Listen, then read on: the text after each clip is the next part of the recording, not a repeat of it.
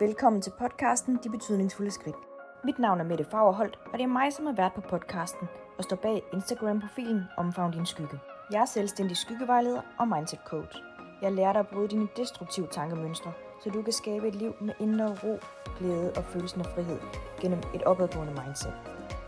Jeg har derfor inviteret forskellige danskere med ud på en gåtur for at snakke om, hvilke betydningsfulde skridt de har taget for at kunne stå der, hvor de står i dag. Mine gæster er modige, ærlige og ikke mindst inspirerende på så mange måder.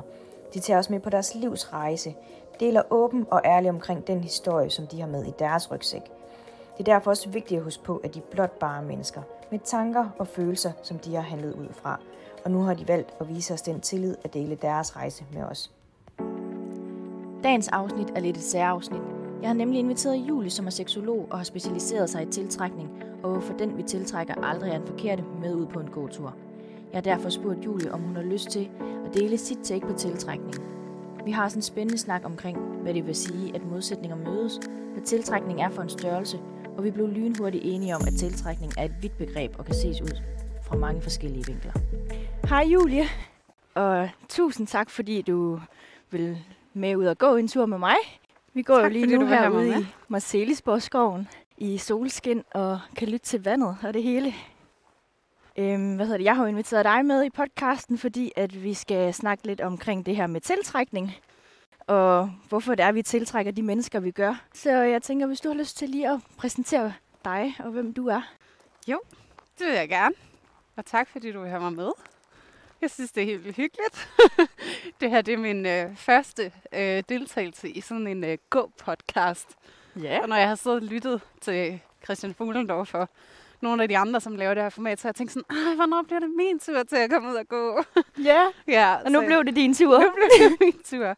Så det er jeg bare helt vildt godt tilfreds med, vil jeg sådan lige lægge ud med at sige. Så tak for det. Og øhm, jo, så kan jeg jo sige, at øh, jeg laver også podcast øh, som en del af præsentationen af mig selv. Jeg laver parforhold uden filter sammen med Louise, som du også har haft med i din podcast. Øhm, Udover det, så er jeg seksolog og er selvstændig med det, hvor jeg arbejder med enkeltpersoner og par i terapi. Og øh, så er jeg også øh, uddannet socialpædagog, og så har jeg en kandidatgrad i pædagogisk antropologi, hvor at jeg arbejder med undervisning, rådgivning, udvikling inden for pædagogisk praksis med blik for øh, problematikker, øh, som forbinder sig til seksualitet og køn og identitet og den slags inden på socialområdet.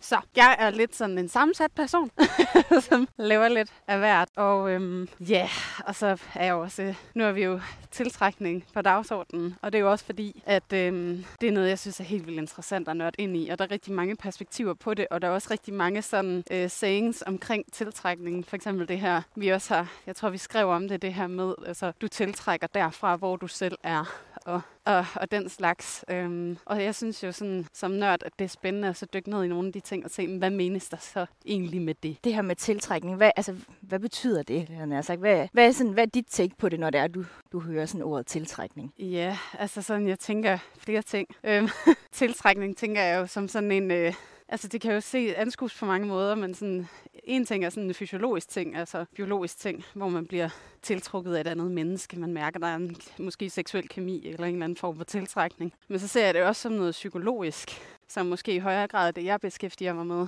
Eller det der sådan mit interessefelt, det primært ligger. Øhm, og det er jo fordi, at jeg tror, at vores personlighedsstrukturer øhm, er formet af de opvækstbetingelser, vi har haft. Og, øhm, og det bliver også afsættet for, hvad det er for nogle mennesker, vi finder interessant at gå i romantiske relationer med. Og det er både på godt og ondt. Mm. For det er jo så også, hvis vores opvækstbetingelser har været præget af utryghed, traumer og svigt, så vil vi faktisk være øh, tilbøjelige til sådan helt underbevidst og føle os tiltrukket af et menneske, som kan aktivere den utryghed i os, som vi har fra vores opvækst indlejret i os. Og det synes jeg er helt vildt interessant, ikke? Ja. Øh, også fordi, at, at tiltrækning synes jeg er interessant på den måde, at det er noget, vi, vi taler meget sådan bevidst mentalt omkring, hvem vi gerne vil være sammen med, og har mange idéer om alle mulige kriterier og krav til, hvordan en eventuel partner skal være, eller agere, eller repræsentere. Og så synes jeg jo, det er interessant at se det i den kontrast til, at, at hvem vi i bund og grund tiltrækker, er så sindssygt ubevidst, så vi har faktisk ikke noget at skulle have sagt mere eller mindre, ikke? Altså, Mm. Der, og det synes jeg er vildt interessant at kigge på det på den måde. Ja, det er, altså det er det jo også helt vildt. Ja, det er jo også det, jeg nogle gange, altså det er det også det, jeg synes, der er mega spændende ved det her tiltrækning, fordi at når man sådan kigger på, både sådan i sin, bare, øh, hvad hedder det, altså vennerelationer, jamen hvad er det for nogle mennesker, Ja, og nu kommer der lige en løber. Hvad er det for nogle, nogle mennesker, jeg altså, er omringet af, og hvorfor er det lige os, der altså, har fundet sammen i den her relation? Ja. Det synes jeg er mega spændende at kigge på, men også det her med, det er jeg blevet meget mere bevidst om at finde ud af, men hvad er det, jeg også kan, altså, kan lære af Ja. og er gået ind i sådan lidt en anden tilgang i forhold til at møde nye mennesker. Også det her med, hvis der er nogle mennesker, man har modstand på, så er jeg begyndt at kigge mere på, okay, men hvad er det, jeg kan lære dig? Altså, Ja. hvad er det, du, du har, som, som, jeg, som vil gavne mig at, at blive lidt mere af? Eller... Ja, ja, ja, og det er jo lidt det der med, at de mennesker, vi kommer til på en eller anden måde, og, og tæt på os, altså kan have en eller anden form for besked til os. Sådan i forhold til det, du også siger, det her med, hvad kunne jeg lære dig? Mm. Fordi den måde, du er helt vildt egoistisk på, Ja. for eksempel, kan jeg bare mærke, at jeg synes er helt skråt forkert. Og jeg kan virkelig ikke lide det. Og, og så er der jo også et, et element af enten, altså, er det fordi, du er helt vildt egoistisk selv, og du ikke er villig til at erkende, at du er det? Eller er det fordi, du er så uselvisk, Mm. at du slet ikke kan rumme, at andre kan finde ud af at prioritere sig selv, fordi det føler du ikke selv, at du må. Ja.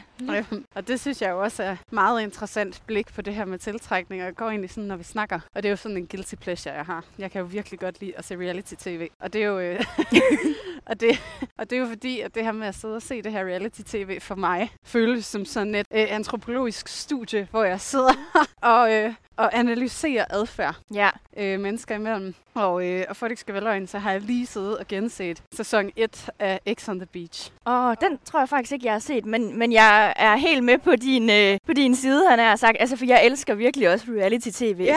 Men det er fordi, jeg synes, det er mega spændende, altså hvad det er, der sker i de forskellige dynamikker og Præcis. relationer, og hvad er det, de forskellige, de reagerer på. Lige præcis. Og hvad er, det, der, altså, hvad er det, der er på spil, når det er, at de har den her adfærd, der, der Ja. udspringer? Ja, det er sådan, øh, der, der går sådan lidt nerd alert i den, ikke? Ja. Øhm, jeg har også en veninde, der sidder og skriver Ph.D. i psykologi, og vi sad bare sådan, blev sådan hyped over, det kunne være bare mega hyggelig aften, bare sidde og analysere reality TV, ikke? Ja. Så, så det er sådan en uh, guilty pleasure på en eller anden måde. Ikke? Og, øhm, og der sad jeg så den sæson, og der var det jo også så tydeligt, altså hvordan at man kunne høre de her kvinder, der taler om, hvad de så gerne vil have, og hvad de længes efter i en mand, og han skal være det ene og det andet. Og så ender de med at gå hen og føle sig sindssygt tiltrukket af en mand, som på ingen måde repræsenterer eller giver dem det, som de lige har beskrevet, de længes efter. Ja. Så det der med, at de bliver tiltrukket af en, der aktiverer dem i et traume, mere end en, der aktiverer dem i deres bevidsthed omkring, hvad de kunne tænke sig. Mm. Øhm, og det er der, jeg synes, at tiltrækning det er så interessant, ikke? At vi har alle de her forestillinger, og vi kan sætte så mange ord på og sådan noget, men dybest set, så det vi bliver tiltrukket af, det er muligheden for heling. Øhm, og det er det, at der bliver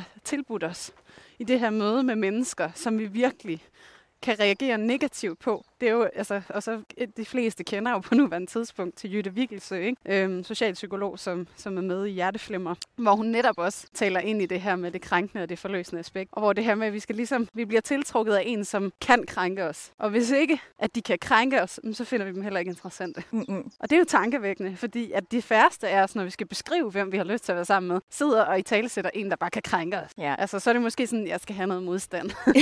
ja. Altså, det er sådan en virkelig light edition af, hvad vi potentielt bliver tilbudt, ikke? Mm. Men hvis du sådan så skal, nu har vi snakket lidt om det, men sådan, altså dit take på i forhold til, hvorfor er det, altså, jeg har sådan et spørgsmål, jeg tænker altid sådan, hvorfor er det, at jeg altid tiltrækker ham, der ikke vil have mig? Uden at grave i dit hoved med det, ikke? ja, du må, Skal vi godt, jo du prøve må, at du må gerne det her grave spørgsmål? lidt, hvis det er. Okay. ja, men fordi så er jeg jo meget interesseret i at høre om dit forhold til dine forældre, og måske sådan indledningsvis dit forhold til din far. Ja, hvad hedder det? Nu mistede jeg jo min far, da jeg var altså 15 år. Og sådan. Ja. Det, jeg, altså, det er skørt, for jeg husker faktisk ikke særlig meget fra tiden før. Nej. Men det, jeg husker, det er, at øh, når jeg ser billeder derfra, fra Ja. min barndom, Ja. så ser det ud til, at jeg havde et mega godt forhold til min far. Og det er også det, jeg altid har fået at vide, at, altså, at vi havde bare en eller anden helt særlig sådan, connection. Ja. Men da jeg så sådan bliver lidt ældre og kommer måske lidt mere op i min, sådan, min teenageår, så husker jeg det som om, at det var meget konfliktfyldt på, på et eller andet punkt. Altså vi skændtes i hvert fald rigtig meget. ja. Og vi havde, altså jeg har aldrig været god til at snakke om, altså, snakke om følelser, og vi har heller ikke sådan, jo selvfølgelig har vi givet hinanden et kram, men, men ikke sådan den der tætte, altså sådan kontakt, man måske, mange måske har Ja. med deres forældre. Mm, okay. Fordi så når jeg hører det, altså så først og fremmest lægger jeg mærke til, at det her, du siger med, så døde han ikke, da du var 15 år, og så det andet, det falder ligesom sådan lidt i baggrunden. Det er jo også tit det, der kan ske, når vi oplever så stort et traume, som at miste et menneske, vi er så tæt på. Ikke? Altså det ligesom, så bliver visket tavlen lidt ren, og så har vi en tilbøjelighed til, mange af os faktisk, og så bare altså, vælge et narrativ på en eller anden måde, og så huske det gode, for eksempel, som i dit tilfælde. Ja. Øhm, men det kan jo også komme til så skyg for, hvis der faktisk ligger noget, som vil have godt af at blive taget hånd om i forhold til den relation, I havde med hinanden. En dynamik mellem jer to, Ja. som kunne have sat nogle spor i dig. Fordi at nu beskriver du så også, at du har fået beskrevet en relation, hvor der også var en grad af konflikt og nogle ting, som var svære. Og, og der bliver jeg jo nysgerrig på, men hvad har foranledet den konflikt, som der var mellem jer? For kunne det måske være en konflikt, der er opstået på baggrund af, at du har savnet og følt dig set og hørt og forstået? Eller en konflikt, der er opstået af, at du prøvede at skabe kontakt til din far, fordi du måske synes, han var en smule fraværende? Se mig, hør mig, forstå mig, rum mig, elsk mig, som børn jo gør Ja. når de gerne vil have deres forældre tæt på. Ja, lige præcis. Og det er jo det, der er. Og det er jo faktisk sådan noget, det kan, altså sådan, jeg kan simpelthen ikke huske det. Og jeg kan faktisk ikke svare på det. Og, og det er jo også okay, fordi nu, nu bruger vi det bare som sådan et hypotetisk billede så, ikke? for at forstå det her øh, mønster, du beskriver med, hvorfor dog finde mænd, som ikke er interesseret i hende, eller skubber en væk, eller hvad de gør. Ikke? Det kunne faktisk netop være et udtryk for, at det var den dynamik, du havde med din far. En mand, som du følte var utilgængelig for dig, men som du længtes efter og helt tæt på. Ja. Hvor at du konsekvent, så det er jo det der med, at du skal genopleve det traume for at kunne hele det. Fordi mm. de traumer, der bliver skabt i en relation, skal hele sin relation. Ja. Så derfor så begynder dit ubevidste at kalde på relationer, som kan antænde den reaktion inde i dig, sådan at du kan få bearbejdet den. Fordi den ligger ubearbejdet inde i dig. Kan du følge mig? ja, men det giver god mening. Ja, og det er jo derfor, at du kan ikke gå ud og vælge en mand, der bare... Altså, du kan godt aktivt gå ud og vælge en mand, som måske bare vælger dig helt vildt til. Men sandsynligheden for, at du vil finde det tiltrækkende, før du har udarbejdet det her traume, vil være ret usandsynlig. Så vil du måske sådan, ej, han ved det for meget, eller jeg skulle bruge for noget modstand, eller Ja, lige han præcis. er lidt for meget. Altså, når han bare er på, så er jeg bare af. Ja, Og det Ja. er jo så det her øh, skub væk traume, som kalder på forløsning. Som kan mærke, det kan ikke blive forløst, hvis du vælger ham her, for han aktiverer det i dig. Mm-mm. Og derfor bliver du ikke tiltrukket af ham. Giver det mening? ja, det giver god mening, fordi der er også det her med, at man siger sådan jagten, altså sådan Ja. på kærligheden, at, at der er mange, eller nu kan jeg jo ikke tale på alles vegne, men en del, jeg har snakket med, der er der mange af os, der sådan har det her med, åh, oh, vi vil gerne have spænding, vi vil gerne, altså sådan, Ja. det må sgu ikke øh, være for nemt. Nej. Fordi når det så er, altså sådan det der med, at det er jagten, der er, altså, Ja. Der er, den, der er den fede. Og så ligesom, når man så egentlig har fanget, ej det lyder ikke så pænt at sige, fanget ham ind i sin fiskesnør, med sin fiskesnør, ja. så, øh, så har man skulle lyst til at slippe det lidt fri igen, fordi så blev det sgu lidt kedeligt. Ja, og det er jo virkelig interessant, fordi det siger jeg jo et eller andet sted godt kunne være udtryk for en form for traumerespons. Ja. Øhm, hvor at du kan se, at, at, at så hvis vi taler det over i sådan en tilknytningsoptik, som jeg ved, du også har talt lidt om i tidligere afsnit, så er det jo det her med, at, at når du er utrygt tilknyttet i et eller andet format, og det kan du være af forskellige årsager, det kan dødsfald blandt andet også bidrage til, at du bliver i mere eller mindre grad, ikke? Ja. Øhm, øhm, når vi er i sådan en utryg tilknytning, så er det jo sådan nogle relationer med et form for drama, som vil, vil være draget af, eller tiltrukket af, hvis vi skal bruge det, det ord for det. Øhm, og hvor hvis du mo- derimod er tryg, så vil der, hvor du bliver altså, antændt, ikke nødvendigvis være i det drama, fordi du har den der trygge, tillidsfulde forventning til at være i relation med den menneske, så du har ikke brug for det der, for at kunne mærke den. Mm-mm. Og det er jo det, der er vildt interessant, ikke? At, at vi ligesom skal ud og aktiveres i det, fordi at, at trygheden for den utrygge ligger i det utrygge. Ja. Ja.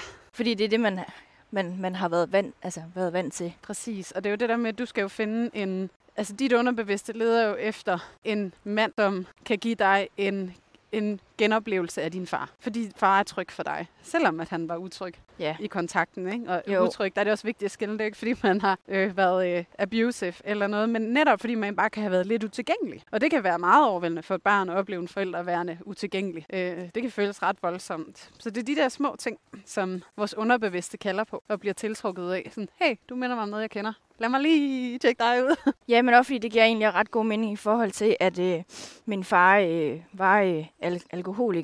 Ja. Og det her med, at, altså sådan, at det kan godt være, at han ikke øh, kom væltende ind igennem døren, altså sådan stang fuld, men, men han har stadigvæk været altså utilgængelig Ja, i, i et eller andet omfang. Ja, præcis. Fordi at når han så kom hjem altså fra arbejde, jamen så sov han eftermiddagslur, så kunne han godt ligge og trække der sådan to-tre altså, timer på, på gulvet. Han lå altid på gulvet. så. ja, Men så er det også det der med, når man så skulle altså, hen og vække ham for, at nu var der aftensmad, eller nu skulle vi et eller andet, jamen så kunne man slet ikke altså, vække ham. Nej. Altså det kan jo også være, fordi han sover tungt, ikke? men stadigvæk det der med, at følelsen af, at man ikke altså, kan få kontakt. Ja, ja, og det er jo faktisk også et enormt traume, du beskriver lige der. Altså gentagende traume, fordi at, at det her med, altså, og det er også noget af det, man siger, når jeg har også arbejdet lidt med Tuba Danmark, øh, som tilbyder øh, behandling til unge, som er vokset op øh, misbrugsforældre. Øhm, og noget af det, man snakker om, der er jo, der er så skadeligt for de her børn, det er jo det her med, at, de har, at deres forældre er utilregnelige i kontakt, og at de ændrer øh, altså måden, de er på. Det er det her skift i, hvordan at det ene øjeblik, så er far her, og så har han drukket, så er han bare væk. Så den her utilregnelighed, kan jeg få kontakt med dig?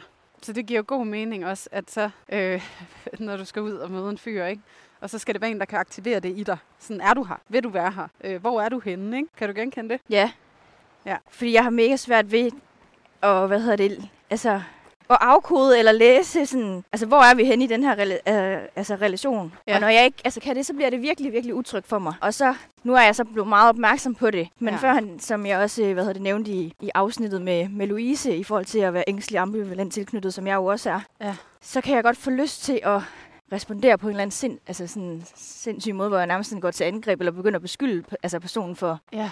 For et eller andet, eller putte noget, altså at antage, at, at jamen, det er jo bare fordi, du ikke gider ses med mig, eller et eller andet, for at, ligesom at kunne, Og mærke ham. kunne mærke ham, fordi at så er mit håb jo, at han så siger, ej, men det vil jeg gerne. Og så, du ved, så er der lige lidt, altså du ved, ro på, igen, Ja, ja. indtil at der så er stillhed igen, og jeg har brug for at kunne, kunne mærke, at han er der igen. Ja, og det giver jo så god mening, fordi du også har stået over for en omsorgsperson, som har været ind og ud af kontakt med dig. Så derfor så bliver det så ængstligt for dig. Ja. Og du har brug for at lige, er du her? Ligesom ikke at stå og rusk far øh, på gulvet og sige, er du her? Ikke? Mhm. Altså, fordi du har brug for ham. Men jeg er lidt nysgerrig på, for nu handlede lige det her lidt meget om, om mig lige pludselig. Men hvordan har du oplevet det her med tiltrækning og, og i dine forskellige relationer? Åh, jamen altså, jeg er jo ikke øh, fritaget, hvis man kan sige det sådan. Ej, man ønsker lidt nogle gange, man kunne være det. ja, gid, gid, at jeg bare havde valgt rigtigt altid, hele tiden. Nej, jeg har et, øh, et smukt mønster med flere mænd på række, som jeg har skulle redde. Der har været en kæmpe redder i mit liv. Jeg har virkelig øh, stået på mål for mange øh, hårde skæbner. Og det øh, hænger også sammen med min far. At øh, min far var også alkoholiker. øhm, og var helt vildt utilgængelig. Al- altså, jeg føler aldrig rigtigt, at jeg lærte ham at kende. Altså, jeg føler aldrig, at jeg kom helt tæt på ham. Og at, at jeg havde sådan et ønske som barn, altså hvis bare jeg kunne få hjælpe dig til at stoppe med at drikke, så kunne jeg få dig tæt på mig. Ikke? Ja. Øhm, og der fandt jeg så nogle mænd, som havde ondt i livet på den ene eller den anden måde. Og hvis bare at jeg kunne få dem til at få det godt, så kunne jeg få dem. Kan du følge mig? Ja, Ja, godt. helt sikkert. Øhm, Jeg kan jo godt genkende det lidt. Ja. selv. Redder, redder genet, men det er også meget naturligt faktisk, når man er barn af en, øh, en forælder med misbrug, øhm, at man får det der. Altså også, man bliver lidt større, end man egentlig er, ikke? Ja. Man tager et overansvar konsekvent over for alle mennesker, om det værende sig veninder, eller kærester, eller forældre, eller hvad det er. Og et ansvar, man sjældent, altså hvis ikke aldrig, er stand til at bære. Men det gør man helt intuitivt, fordi at det er det, man har været nødt til at gøre for at klare den. Men øhm, Det har været ens overlevelsesstrategi, ikke? Præcis. Altså, for at kunne, kunne være i det, man Ja. nu stod i. Ja, det var det, der skabte trygheden. Ikke? Mm. Øhm, det var lidt at tage tingene i egne hænder. Og øhm, ja, så jeg ja, har en masse dejlige mænd, som jeg virkelig har prøvet at redde. Jeg ville jo gerne have en mand, der var og, øh, stærk og rigtig sådan... Jeg har altid idealiseret den her mandemand. Øhm, fordi jeg gik med en forestilling om, at sådan en mand ville kunne passe på mig. Ja. Altså, der skal, nu er det fandme på tide, at der er en, der passer på mig, ikke? Altså, er det altid mig, der passer på alle de andre. Og når du lige sådan siger en mandemand, hvad, altså, hvad, hvad var en mandemand for dig? Fordi jeg tænker, det er jo ikke nødvendigvis sikkert, at, at det er det samme for, Nej, det er for klart. os andre. Så hvis du lige vil sætte nogle ord på, hvad en, Jamen, jeg en tror- mandemand for dig er. Jamen, jeg tror, altså sådan, jeg havde sådan et billede af... Altså, så nu ved jeg godt, at han er en ganske ubehagelig person, så nu skal vi jo ikke tage hele hans karakter i betragtning, vel? Men hvis vi kigger på Jason Momoa som Khal Drogo i, øh, hvad hedder det, Game of Thrones, ikke? Mm. Så er en kæmpe mand med fuldskæg, altså kæmpe stærk, ikke? Sådan, jeg kan beskytte dig, og, og du er min dronning, og jeg beskytter dig og passer på dig. Altså sådan fuldstændig idealiseret det her billede af sådan en supermand, og som bare altid sådan var rolig i sine følelser, og stoisk, og kunne lytte til mig, når jeg opførte mig som øh, hysterisk møgeunge, og hvad det ellers kunne være, ikke? Altså, jeg skabte sådan et billede af, at det var, det var det, der måtte skulle til på en eller anden måde. Øhm, og ironisk nok, så endte jeg jo med altid at blive tiltrukket af nogle mænd, som slet ikke var det. Ja. Øhm, og det er jo igen det der med, at min forestilling af, hvad jeg kunne tænke mig, og hvad jeg har brug for, harmonerer overhovedet ikke med den mand, jeg ender med at stå overfor. Mm-mm. Øhm, hvor det har været sådan lidt mere nogle øh, mænd, som har været lidt mere altså, i kontakt med deres feminine side, og altså, sådan, der er slet ikke ved det der overmaskuliniserede billede af dem. Øhm, og det tror jeg egentlig heller ikke, jeg skulle have, fordi det måske mere bare altså, repræsenterede en flugt fra det, jeg ikke selv ville tage mig af. Ja. Hvis nu jeg havde fået den der store mand, så betød det jo, at jeg ikke skulle ændre min måde at være på, men at der var nogen, der bare tog over for mig. Ja. Så jeg skulle møde de her mænd for at hele tiden blive eksponeret for det, som jeg gjorde, som ikke var hensigtsmæssigt. Og så skulle jeg våge pelsen, og så prøve at ændre det i relationen, og give ansvaret tilbage til dem, jeg var sammen med. Ja, det giver god mening. Ja, og det gad jeg overhovedet ikke have. Men det var nogle gange det, jeg fik, og det har også lært mig rigtig meget. altså, jeg er kommet meget længere væk fra det mønster. Mm-hmm. Øh, og men jeg aldrig tror, jeg kommer helt af med det, fordi at man er så præget af det. Ikke? Altså, man kan blive meget bevidst omkring ens mønster, hvor man netop har lyst til at redde, eller hjælpe Ja. nogen ud af deres pinsel. Og nu siger du, at du har lært rigtig meget. Hvad, sådan, hvad har den sådan, største eller vigtigste læring for dig været? At afgive kontrol. Øhm, for det er jo også noget af det, man lærer øh, som barn i den konstellation, som du også kender, som jeg også kender. Det er, at man får et, et kæmpe... Øh, de, mange får ofte et stort øh, kontrolgen, hvor vi begynder at kontrollere alting. Øh, og skal have styr på alting og klare det selv og blive meget sådan selvtilstrækkelig i livet. Øhm, og der har jeg virkelig skulle lære mig selv at være lidt mindre selvtilstrækkelig og blive mere selvstændig. Og det betyder at blive bedre til at bede om hjælp. Øh, højere grad vælge at tillid til andre mennesker. Øhm, turde kræve noget af dem, jeg er sammen med. I stedet for at lade mig frustrere over, at de ikke honorerer alle mine uudtalte forventninger til dem. Ja, fordi at du har tænkt, at de ved godt, hvad det er, at du forventer, men ikke. Ja, endnu værre, jeg tænkte, de Helt. burde vide, ja. hvad jeg skal, på at du er rigtig for mig. Ikke? Altså, ja. Så meget uansvarligt har jeg været øh, i de relationer, hvor jeg bare har tænkt, det burde du kunne regne ud, eller du kunne også lige tage dig sammen, så jeg kunne afgive kontrol. Og det var sådan, ej frøken, ej, det der, det er en kæmpe ansvarsforlæggelse. Gider du lige tage dig sammen? Og så lige afgive noget ansvar, og så prøve at have tillid til, at det nok skal gå, uanset om det bliver grebet eller ej. Mm. Og det der med, at netop, at det hele ikke behøver at være under kontrol. Øh, og det er jo det der med, når man lever et liv, hvor alt behøver at være under kontrol hele tiden, så bliver man, man pakker sig selv ind i så lille en kasse, at man nærmest til sidst hverken kan vende eller dreje sig. Og i den kasse, når man hverken kan vende eller dreje sig, så bliver man ligesom sådan en lille burhøn. Sådan dybt frustreret. Og man begynder at hakke i sig selv og, og blive deprimeret. Og, altså fordi man har passet sig selv så hårdt op, at man ikke føler, at man kan være i livet på en fri måde. Ja. Og det der med, at man, det skal gå op for en selv, at man har lavet kassen. Fordi man er så lidt villig til at afgive kontrollen. Fordi man er så panisk angst for, hvad der sker, hvis man gør det. Og at der er nogen, der ikke griber det. Og så falder det hele fra hinanden. Men det er vidderligt, det jeg har lært, det er at, at gøre det i højere grad. Og igen, jeg gør det ikke til UG. jeg arbejder stadig på det. Der er vel også altid noget, man kan, altså, man kan lære. Man bliver vel, jeg tror heller lidt på, at man sådan bliver altså sådan fuld øh, Nej, færdiggjort, han har sagt. At, at der er jo altid noget, fordi man hele tiden bliver påvirket af, af de miljøer og omgivelser og relationer, man, man er i. Ja, præcis. Jeg tror, altså, altså folk, der siger, at de er færdige i deres selvudvikling, dem skal man passe på med. Ja. Det, øh, De er måske færdige, indtil de bliver ramt af det næste. det er det. Altså, der er altid øh, et nyt lag i løget, ikke? Ja. et nyt kapitel i bogen, som ikke er skrevet endnu. Der er altid nye udfordringer, man kan tage op. Øhm, det her med kontrol, det har virkelig, og jeg tror egentlig generelt også, når vi snakker om tiltrækning, altså det med at næsten at skyde ind her og sige, det kan du ikke have under kontrol, Nej. fordi det er din underbevidsthed, der vælger for dig. Øh, men du kan være meget nysgerrig på, hvad du så skal med det, du får. Altså, hvad er det, det vil mig, det her? Hvad mm. er det, Mhm. min læring er i det? Også lidt som du sagde med det, det her med sådan, er der nogle skygger måske, jeg kan arbejde med her, eller noget forløsning, eller noget healing, eller hvad kunne det være? Ja, for man snakker også meget om det her med, at det kan godt være, at man ikke selv kan bestemme, sådan, hvad man vil, vil tiltrække, men jeg synes også bare, man hører rigtig meget sådan det her med, sådan, hvis du vil tiltrække noget andet, så skal du, altså, så skal du gøre noget andet. Ja. Hvad tænker du om, om det? Mm, det tænker jeg er rigtigt. altså, hvis jeg vil tiltrække øh, en anden slags mand, så, øh, så er jeg også nødt til at være villig til at øh, forandre noget. Øh, fordi jo mindre jeg er villig til at forandre, jo mere får jeg det samme. Øhm, fordi jo mere jeg insisterer på at være i kontrol, jo mere tiltrækker jeg en mand, som fuldstændig vil være ude af kontrol. Ja. Øhm, og så får jeg jo ikke den mand, jeg gerne vil have, som skulle være en, der overtog noget kontrol, ikke? Mm. hvis du kan følge mig. Ja. Så det er jo det der med, at det er altid sådan, øh, det er altid et spørgsmål om balance og yin-yang og alt den slags. Så man er sådan lidt spirituelt anlagt, så kan man bruge den analogi omkring det. Men, men det er det der med, at, øh, at der skal være netop en balance i det. Så hvis den ene har al kontrollen, så smider den anden al kontrollen. Mm. Øhm, så det skal opvejes, og det betyder, at man afgiver lidt, og den anden tager lidt. Og så mødes man et sted. Øhm, og det skal man jo, det skulle jeg i hvert fald være villig til at ændre. Jeg kunne ikke bare insistere på, at ville være den samme og gøre det samme. Fordi så ville jeg jo bare blive ved med at finde de her mænd, som var det samme, ikke? ja. Men åh, jeg synes, det er så svært, fordi det var også sådan et af de der sådan, spørgsmål, jeg sådan havde skrevet til dig, det her med, at altså, man siger jo, at man tiltrækker der, hvor man, man selv står fra. Og hvad betyder det? Sådan, Jamen, det betyder jo, at hvis du står et sted...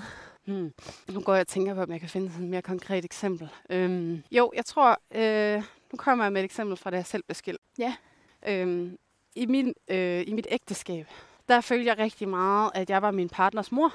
Og det blev kun endnu stærkere af, at vi blev forældre. Øhm, at jeg følte ligesom, at det var min rolle i den relation, og jeg gik jo virkelig og længtes efter, at der var nogen, der var noget for mig. Og jeg har også personligt et, øh, et traume med, at øh, min mor blev hjerneskadet, da jeg var 10 år, og jeg ligesom var mor for hende, mere end hun var det for mig. Og så med den far, jeg havde, så kan man nok godt regne ud, at øh, graden af ansvar, den oversteg ligesom mine kompetencer ja.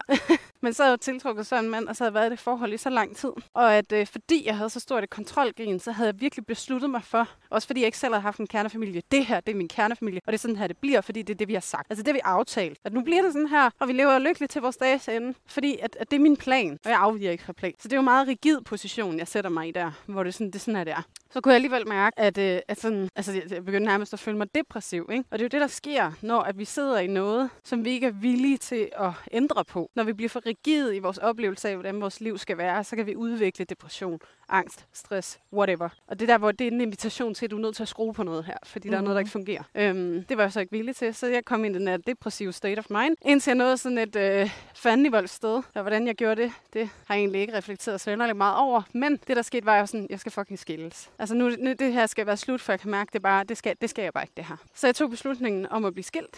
Øhm, og da jeg tog den beslutning, så besluttede jeg mig også indirekte for ikke at have kontrol længere. Fordi jeg, jeg ligesom ryddede hele skrivebordet og siger, nu er planen væk, og jeg har ikke en reserve. Jeg har ikke en backup plan, så nu ved jeg, jeg aner ikke, hvad der skal ske nu. Øhm, og det var helt enormt frygtsomt, og samtidig helt enormt forløsende. Fordi det jo netop var det, som noget inde i mig måske havde kaldt på, nu skal du slippe kontrollen, fordi det, det er på tide nu. Altså nu Ja. har det stået på længe nok, ikke? Og det, der så skete der, hvor jeg stod der og havde ryddet bordet og sagt, det gider jeg ikke mere, det, det pjat, ud med det. Så var det så, at den anden mand præsenterede sig for mig, og han var slet ikke et offer, som jeg skulle redde. Overhovedet. Og der er jeg jo nysgerrig på, jamen, jeg ændrede jo faktisk noget fuldstændig fundamentalt ind i mig, fra kontrol til ingen kontrol. Og det gav også en åbning for, at en helt anden type mand præsenterede sig for mig. Ja. Så det her med, at jeg, jeg indstillede mig på, nu skal jeg ikke være kontrol længere, så stod han der lige pludselig og var sådan en, jeg tager gerne kontrol, og jeg har kontrol i mit liv, og jeg har altså levet som single i fem år, elsker det, og gider faktisk ikke rigtig hænge kæreste, for det kan jeg ikke rigtig se, hvad jeg skal bruge til. Mm-mm.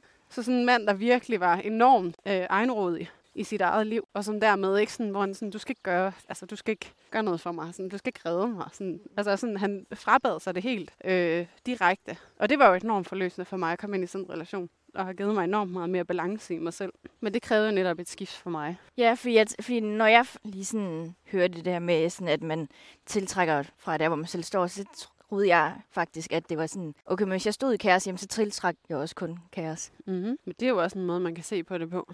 Altså, men det er jo igen, altså hvis jeg står i et liv, hvor at jeg bare vil være i fuld kontrol hele tiden, øh, så kan jeg også, nej, men så tror jeg mere, det er sådan, at så tiltrækker du faktisk en partner, som så slet ikke er det. Fordi at, og du skrev også noget, kan jeg huske, med Ja, fordi, modsætninger ja, mødes, fordi det, ja, og det var nemlig det, fordi at mit spørgsmål var jo det her med, når at man siger jo, at, til, at man, vi tiltrækker der fra, hvor vi selv står, men hvordan det så hænger sammen med, at man også siger det her med, at modsætninger mødes. Jamen, og det er jo også noget med det der med, jeg tror, at du får det, du har brug for, du får ikke det, du gerne vil have. Ja.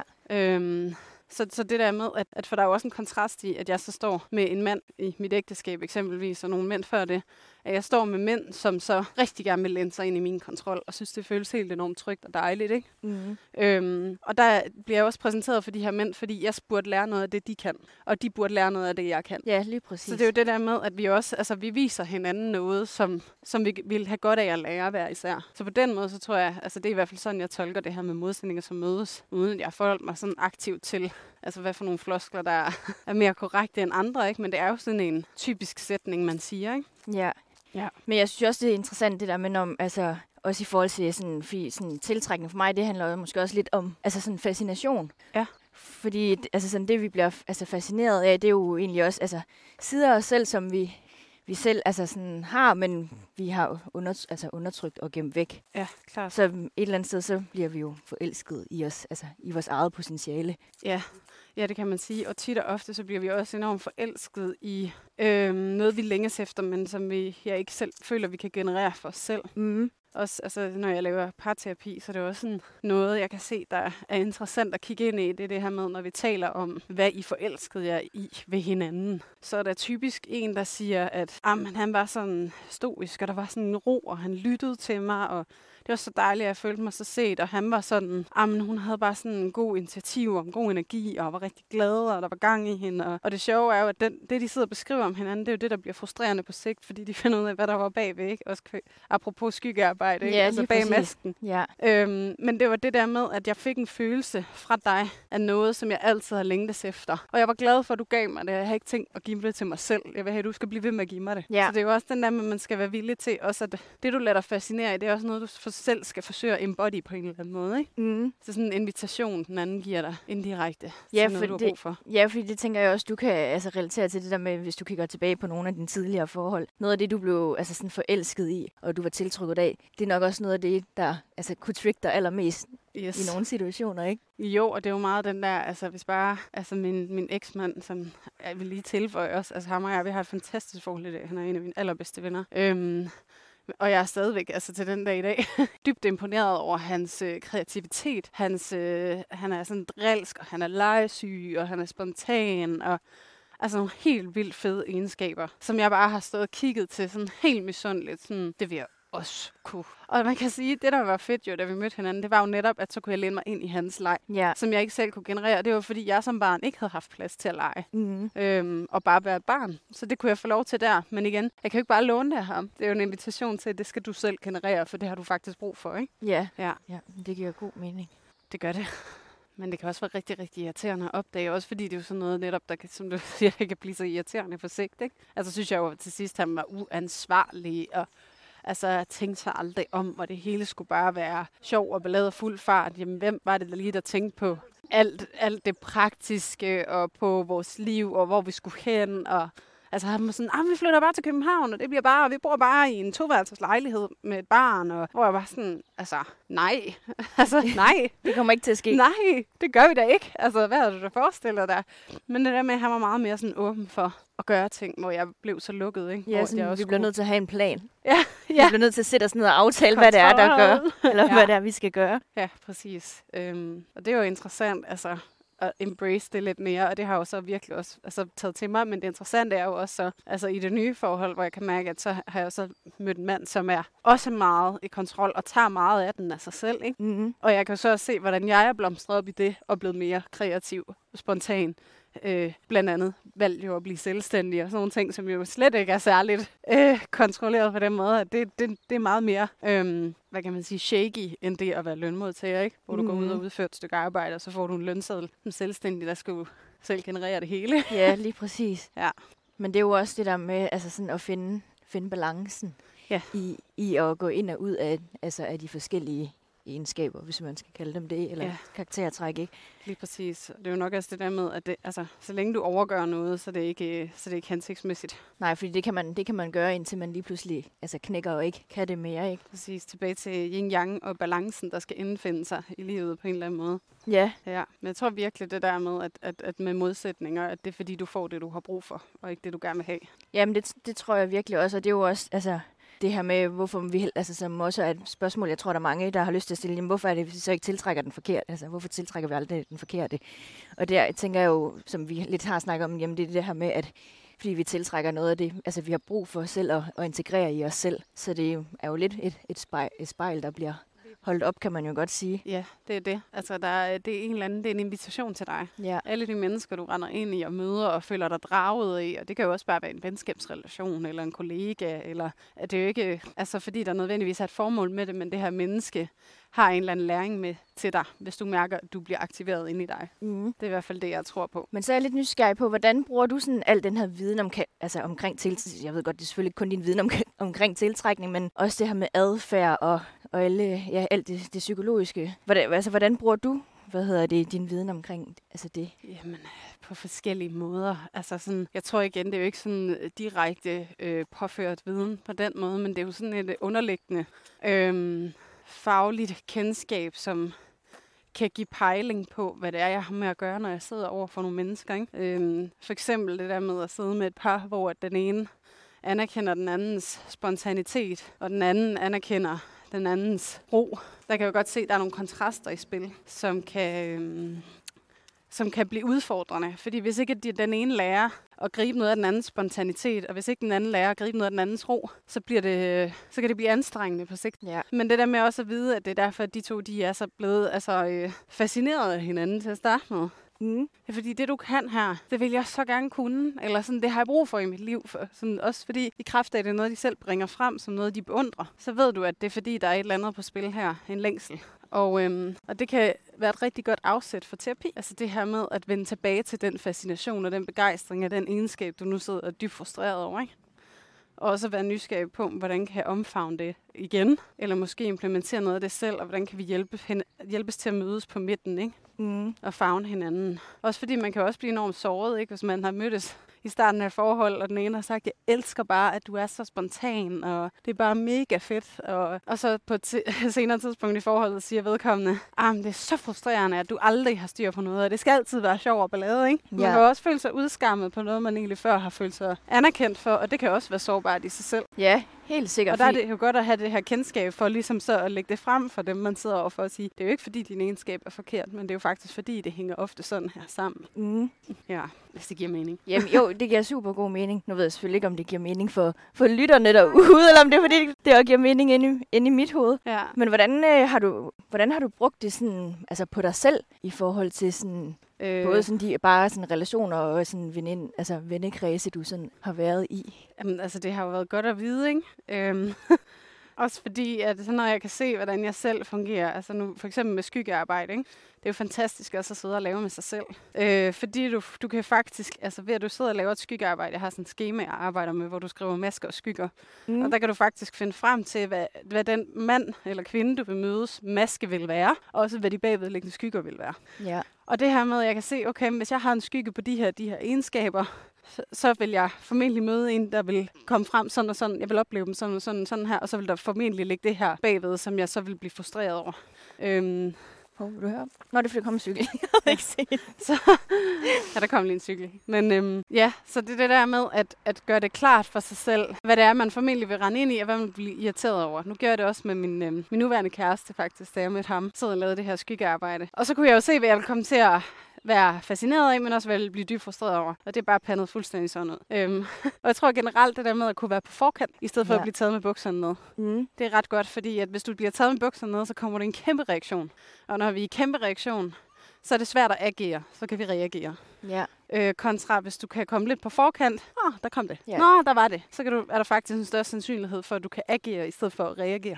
Og så kan du håndtere situationen. Og du kan også påtale det på en ordentlig måde. Øhm, og du kan også være nysgerrig i stedet for overhovedet påtale det og sige, sige, hmm, kunne jeg måske læne mig lidt ind i det? Eller var det nu, jeg skulle øve mig på det her? I stedet for at fordømme det? Eller hvordan er det Men hva- hvordan gjorde du så? Fordi så siger du selv, at du havde lavet det her, det her schema. Ja. Og altså sådan, ja, sådan, og hvad, altså sådan, hvad skete der så? Fordi jeg tænker også det her med, altså når vi har, øh, Øh, har skygge på noget, jamen så er det jo også der, hvor vi virkelig meget er ude af vores altså, komfortzone og, og går ud i udviklingszoner, måske endda i farzone med nogle af de her ting. Så, altså sådan, så hvordan øh, arbejdede du med dig selv sådan, i, i den proces? Jamen, bevidst gjorde mig egentlig omkring, altså nu er det her igen kontrol, den er måske nem at tage, for den har vi også snakket om før, og det er også sådan et gennemgående tema for mig. Øhm, fordi det er også opstået med alle mine partnere, og det er fordi, jeg har så enormt stort et kontrolbehov, så det vidste jeg også, jeg ville trykke på. Øhm, og der er det jo det der med, i stedet for at fordømme ham for ikke at have nok af det, eller give det til mig, og så bliver jeg reaktiv på sådan at føle mig alene eller overbebyrdet, eller hvad det kan være, som jeg normalt føler. Så i stedet for, så prøver jeg at læne mig ind i ikke rigtig at have det, og afgive det sådan helt aktivt, og så sige, jeg vil gerne have, at du gør det her. Eller jeg har brug for det her. Eller, og det er jo det der med at gå ind og arbejde med det, i stedet for at dømme ham for, at han er på en måde. Så det her med at finde ud af, hvad er det, jeg får en besked omkring, jeg føler, jeg absolut må være, når han er på den måde, som jeg ikke har lyst til at være. Og hvordan kan jeg hjælpe mig selv her? Og hvordan kan jeg hjælpe ham til at hjælpe mig? Så det ikke bliver en konflikt, hvis du kan følge mig. Ja, det kan jeg sagtens.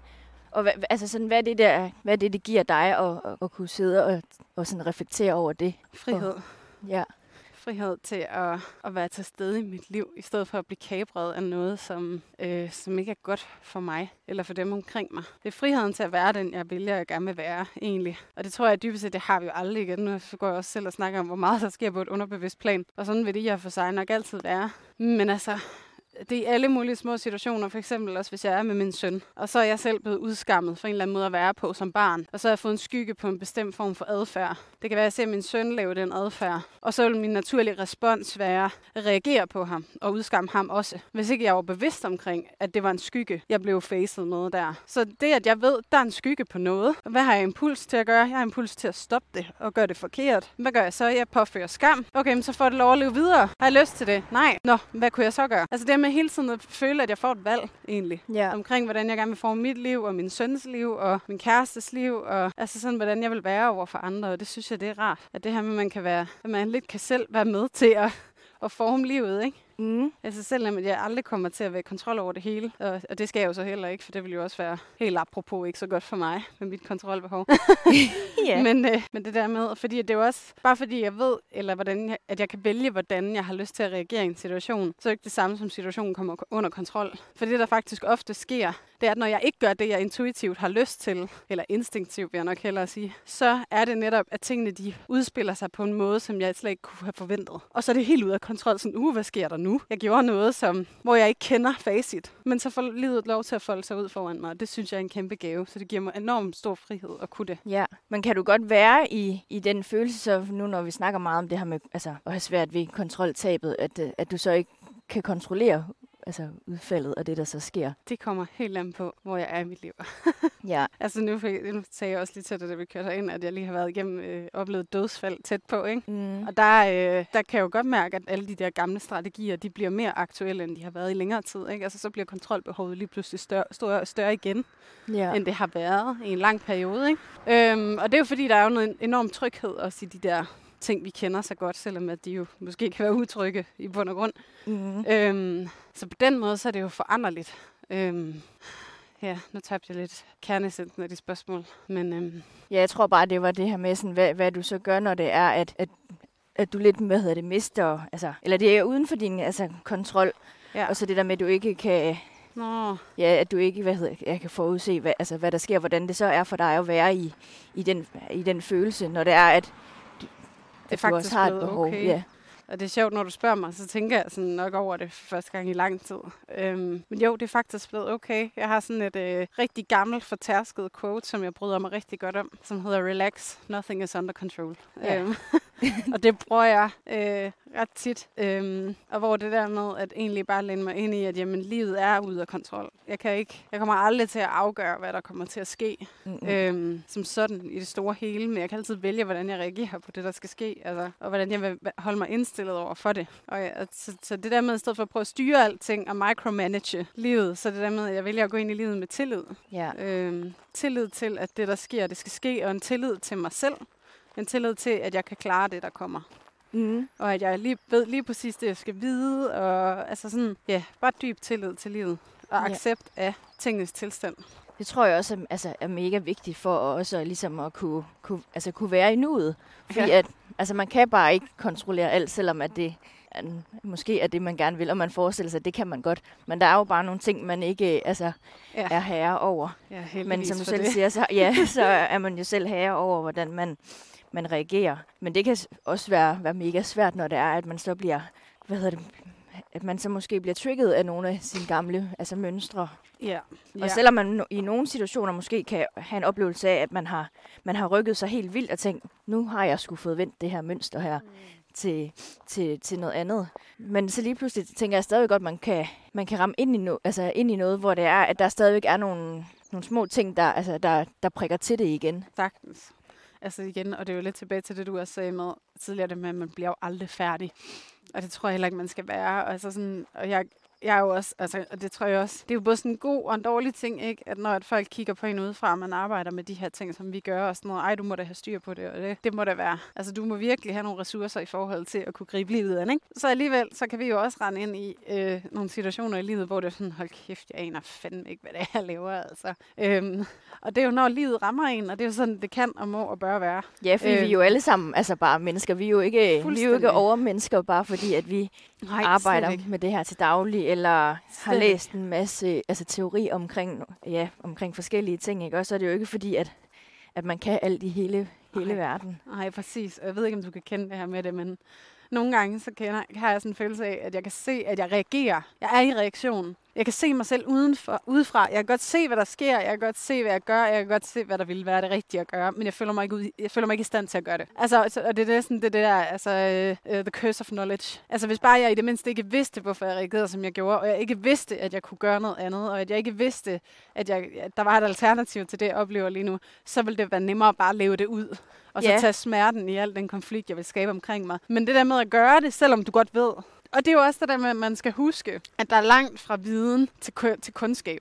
Altså sådan det her med, at du ved noget om noget, til du faktisk kan praktisere noget. Der er bare, der er et span. Altså der går noget tid, så det her med, at man får en indsigt, så går der faktisk lang tid før, at det ligesom manifesterer sig i livet. At sådan, nu, nu er jeg over det her, eller nu har jeg mestret det her, jeg vil næsten sige. Ikke? For du går aldrig over det. Du vil altid kunne rende ind i reaktionerne. Men om du kan mestre dem, det er noget helt andet. Ikke? Og altså lige nu for nylig, da min mormor døde, jeg blev kastet fuldstændig tilbage i traumerespons og blev reaktiv og var simpelthen så uoplyst. Altså, altså virkelig bare sådan Julie 10 år på fuld smadre, ikke? Selvom jeg godt kunne se udefra og vidste bedre, så følte jeg mig overhovedet ikke i stand til det, fordi jeg var så ramt af noget, der var så smertefuldt. Ikke? Og det er jo det, der er så vigtigt at belyse, det er, at vi falder tilbage. Og det er det, livet gør ved os. Og det er der, hvor vi bare har nødt til bare netop at sige tillid til. Jeg kan håndtere det. Accept af. Det er sådan her, det er. Jeg skal ikke gøre mig selv forkert, fordi det er det her, jeg evner at gøre i den her situation. Jeg gør stadigvæk mit bedste. Og lige nu, så er det det her. Ja, fordi hvad var, altså, hvad var det for nogle altså, traumerespons, du sådan blev, blev Jamen, det ramt var- af? Det er jo, øh, altså også kvæg tilknytning, jeg er undvigende afvisende. Øh, hvor jeg lukker meget af og vender mig ind af og går for mig selv. Og øhm, i sin tid, da jeg var de der 10 år, min mor blev syg og hjerneskadet, der, øh, der forsvandt min mor, som jeg kendte hende jo fra den ene dag til den anden. Øh, så hun døde jo egentlig. Og så kom der en kvinde hjem, som lignede min mor, men hun var ikke min mor. Og lidt på grund af det, så var det, fik jeg sådan en fortælling af dem, der var omkring mig, at jeg skulle da bare være glad for, at hun ikke døde. Øhm, men det var frygteligt hårdt egentlig, fordi min mor var jo for mig død. Jeg var jo barn, og jeg kunne ikke kende hende. Øhm, og der var bare ikke nogen voksne dengang, der hjalp mig med at bearbejde den sorg, eller hele den situation. Øhm, og jeg blev fortalt rigtig mange gange, at jeg skulle have sympati med min mor, for det var jo synd for hende. Det var jo hende, det var synd for. Øhm, og det gjorde egentlig, det, det lagrede sådan en dyb mistillid ind i mig til, at når jeg er i krise og i sorg, så kan jeg ikke regne med nogen. Og så kan man sige, at det var den, øh, det jeg kom i forbindelse med, da min mormor så døde, det var jo sorg. Og jeg har ikke besøgt den dybe sorgfølelse, fordi jeg ikke mistet nogen, der betød så meget for mig siden dengang. Øhm, så derfor så blev jeg kastet direkte tilbage i den traumerespons fra dengang, øh, hvor jeg kunne se, at jeg trak mig helt vildt ind i mig selv, og jeg blev utrolig fjendtlig over for min kæreste. Øh, for jeg har ikke tillid til ham. Jeg har ikke tillid til, at han er der for mig. Jeg har ikke tillid til, at han forstår mig. Jeg har ikke tillid til, at han har lyst til at være her for mig. Øhm, og så bliver jeg sådan host, fordi jeg skubber væk, fordi det er sårbart. Øhm, og det kan jeg jo se udefra. Og, og, men jeg føler mig fuldstændig sådan handlingslarmet. Jeg kan ikke gøre noget ved det. Og det er jo frygtelig situation at være i. Øhm, men ikke desto mindre, så er jeg nødt til faktisk at være medfølende over for mig selv og sige, jeg kan godt forstå, at du gør det her. Du gør virkelig dit bedste. Og det er så svært for dig, det her. Og, og du er nødt til at have tillid til, at det skal nok gå alt sammen, og at du kommer tilbage. Øhm, og det er jo sådan, det er nogle gange, at vi bliver kastet ind i de der loop, hvor at alt det gode, vi ved og har lært, det kan vi ikke bruge til en fløjtende vis. Fordi at reaktionerne og følelserne bare er store. Og jeg tror, det er det der med at afgive kontrol, ikke? At, at det har jeg accepteret, at det kommer jeg til. Og det har var bestemt ikke sidste gang. og det er sådan, det er. Nej. Og det er jo også at, at tillade, at der ikke er kontrol. Ja, lige præcis. Men også det der med at, at tillade, at andre, altså sådan, andre også kan tage kontrol, men også at de faktisk også godt kan, altså, kan finde ud af det. Ja, og de har lyst. Ja. De har lyst til det. Og det er også, altså det ironiske er jo, selvom at han, altså nu min kæreste, prøvede at tage kontrollen og gerne ville og gav udtryk for det, så havde jeg jo stadigvæk mistilliden. Og det er også der, hvor det går for en, Gud, det bor i mig. Mm. Men det er jo også, fordi det er så stort altså, et traume for dig. Ja, præcis. Så det er jo ikke et, man bare lige går ind og... Altså, Nej, det er ikke sådan en af de der... Bearbejder. Nej, det er ikke de der små gelente. Sådan, jeg blev lyserød, dengang min kæreste gik fra mig. Eller sådan. Nej, det er ikke. Nej. Det, det kan ikke helt sammenlignes i hvert fald. Nej, man skal mm. godt nok øh, være helt enormt medfølende over for sig selv i det her liv. Ja. Også, altså sådan, vi hele tiden går og påkalder os andres medfølelse. Hvor sådan, du er fandme med til at være medfølende over for dig selv, først og fremmest. Ja, også nogle gange at tillade en selv, at, altså, at det er sådan, man har det lige nu. Og så altså, være i det. Og så når man kan mærke, at nu skal man noget andet, jamen så gør noget andet, og så kan man kigge lidt tilbage på, okay, men hvad var det, altså sådan, hvad var det egentlig, der skete?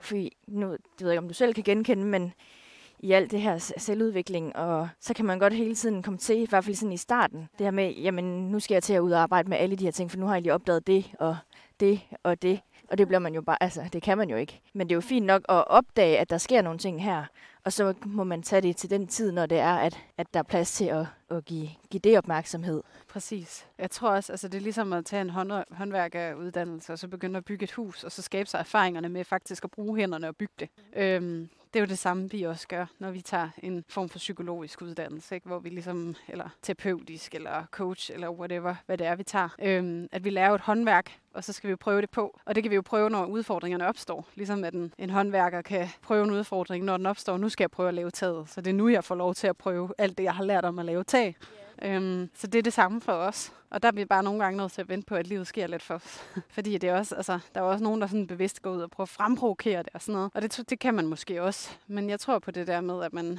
tager livet, som det kommer til en. Som det præsenterer sig for en. Fordi det er også de udfordringer, jeg tror, der er et eller andet symbolsk i det. Det er også dem, du er klar til at tage på dig. Det er de næste naturlige skridt i dit liv. Det er ja. derfor, det kommer nu.